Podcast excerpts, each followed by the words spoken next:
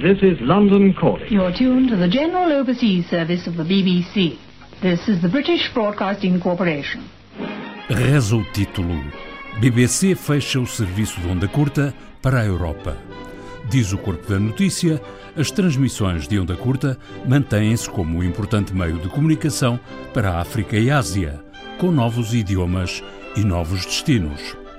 A audiência do World Service em onda curta representa 58% da audiência total da BBC.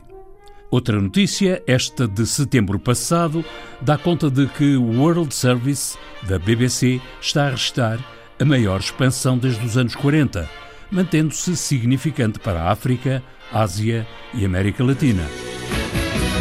This is the BBC in Beijing. Kampala. Reykjavik. Delhi. Wherever you are, you're with the BBC.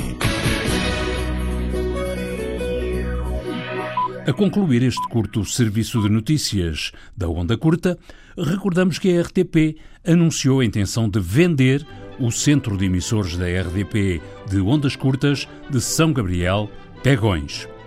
Dois anos depois do presidente da RTP declarar durante uma audiência no Parlamento, julgo que é um dever genérico assegurar a distribuição dos conteúdos, mesmo que seja para públicos distantes.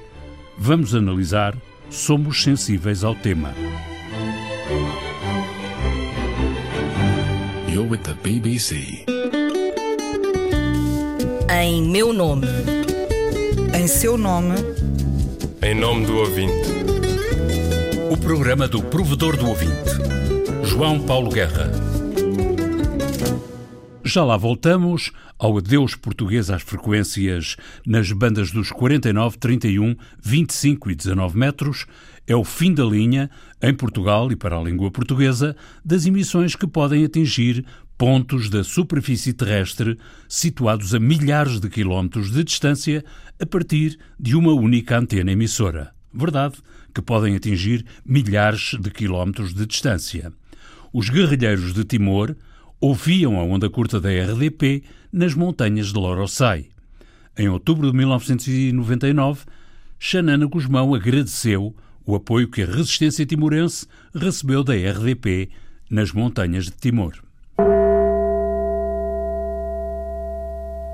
Aqui Lisboa, RDP Internacional, onda curta da radiodifusão portuguesa a transmitir para a Europa, África, Brasil, Venezuela, Estados Unidos da América do Norte, Canadá e Extremo Oriente. Já lá vamos ao vasto mundo onde quanto mais curtas forem as ondas, mais e melhor lá chegam.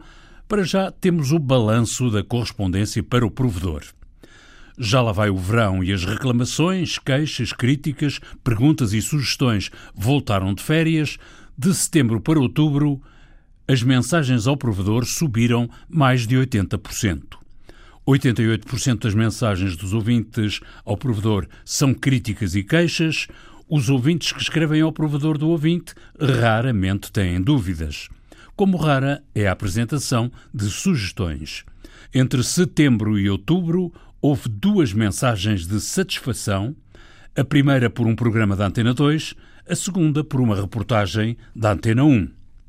O futebol reúne a maior claque de críticas, a música também merece queixas e críticas dos ouvintes. Grande é o volume de queixas por más condições de audição das rádios do serviço público. Entre setembro e outubro também chegou à caixa do correio do provedor um pedido de ajuda. Uma neta queria fazer uma surpresa ao avô, grande fã e ouvinte bidiário do Portugalex. Bom, fez-se o possível, com a ajuda de Patrícia Castanheira, autora dos guiões do Portugalex. No fórum de hoje perguntamos aos nossos estimados ouvintes que nome dariam a um furacão. A partir deste momento podem começar a ligar. E o primeiro ouvinte a ligar é o Sr. António Barão, fiel ouvinte do Portugalex. Muito obrigado por nos acompanhar e venha de lá essa opinião. Uh, bom dia a todo o auditório. Eu acho que os nomes deviam depender do nível dos furacões, não é? Um furacão de grau 1, por exemplo, podia chamar-se furacão Ana Malhoa. Um furacão de grau 3 podia chamar-se furacão Avelino Ferreira Torres, não é? Ou furacão Marco Orelhas do Canelas. Não, já um, um, furacão do nível 5 teria de chamar uh, furacão Maria Vieira para dar logo a ideia de que leva toda à frente, percebe? Excelentes sugestões, muito obrigado, Sr. António Barão, e cumprimentos à sua neta, Sara. Antena 1 foi naturalmente o alvo de maior volume de correspondência para o provedor entre setembro e outubro, perto de 70% das mensagens. 15% tinham como assunto a Antena 2 e o que falta para os 100% espalha-se por esta ordem pela RTP Play, a RDP Madeira, a RDP Açores e a Antena 3.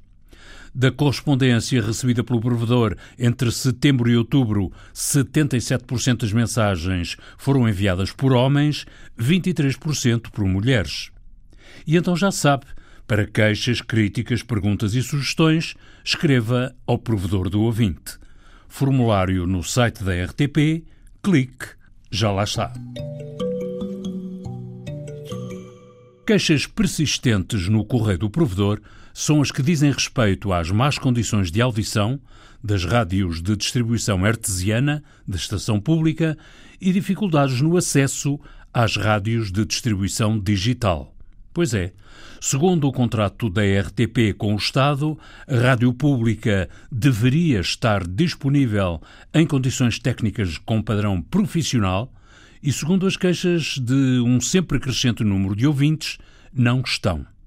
O contrato do Serviço Público também diz que a rádio deve estar disponível de forma universal, mas agora a universalidade da rádio pública levou mais uma machadada.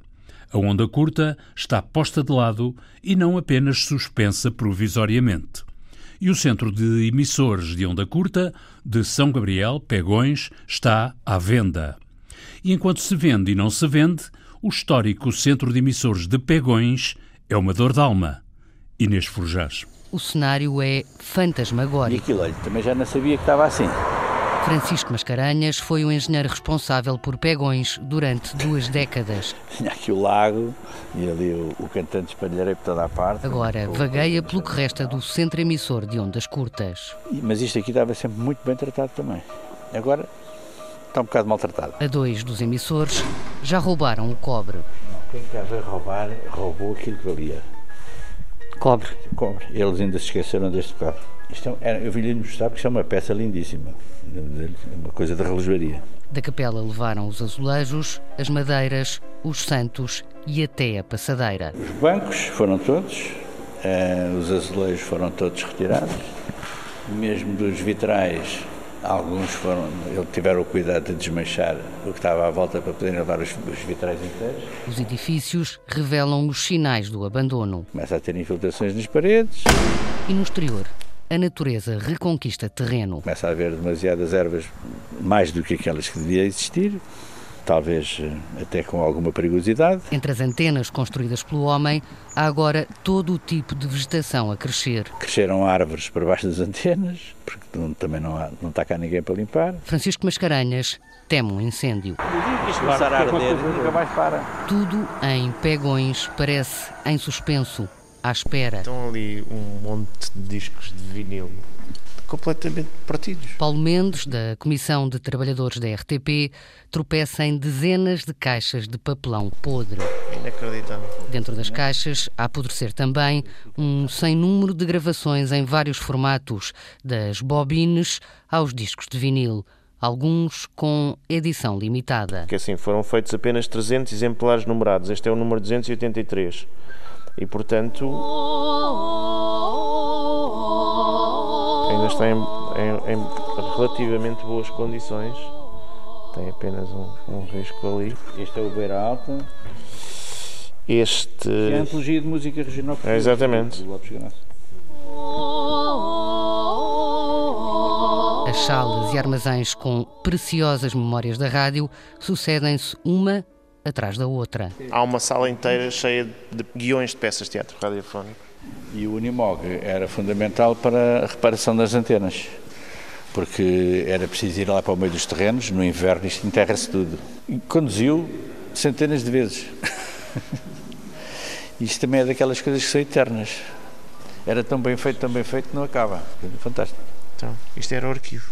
Está aqui o arquivo de pessoal. Por todo o lado, lixo e património confundem-se. Quero ver vocês chorar. Carmen Miranda. É verdade, Carmen Miranda, quero ver vocês chorar. Paulo Mendes resume a posição da Comissão de Trabalhadores sobre o assunto. O património que está aqui foi pago por contribuintes e estar neste estado não nos parece aceitável que assim continue. E o engenheiro Francisco Mascarenhas acrescenta. Eu bem sei que estas situações às vezes são muito mais complicadas do que parecem à primeira vista, mas esta situação eu acho que precisa de pelo menos, pelo menos de limpeza se há indefinição, não é? Pelo menos de limpeza.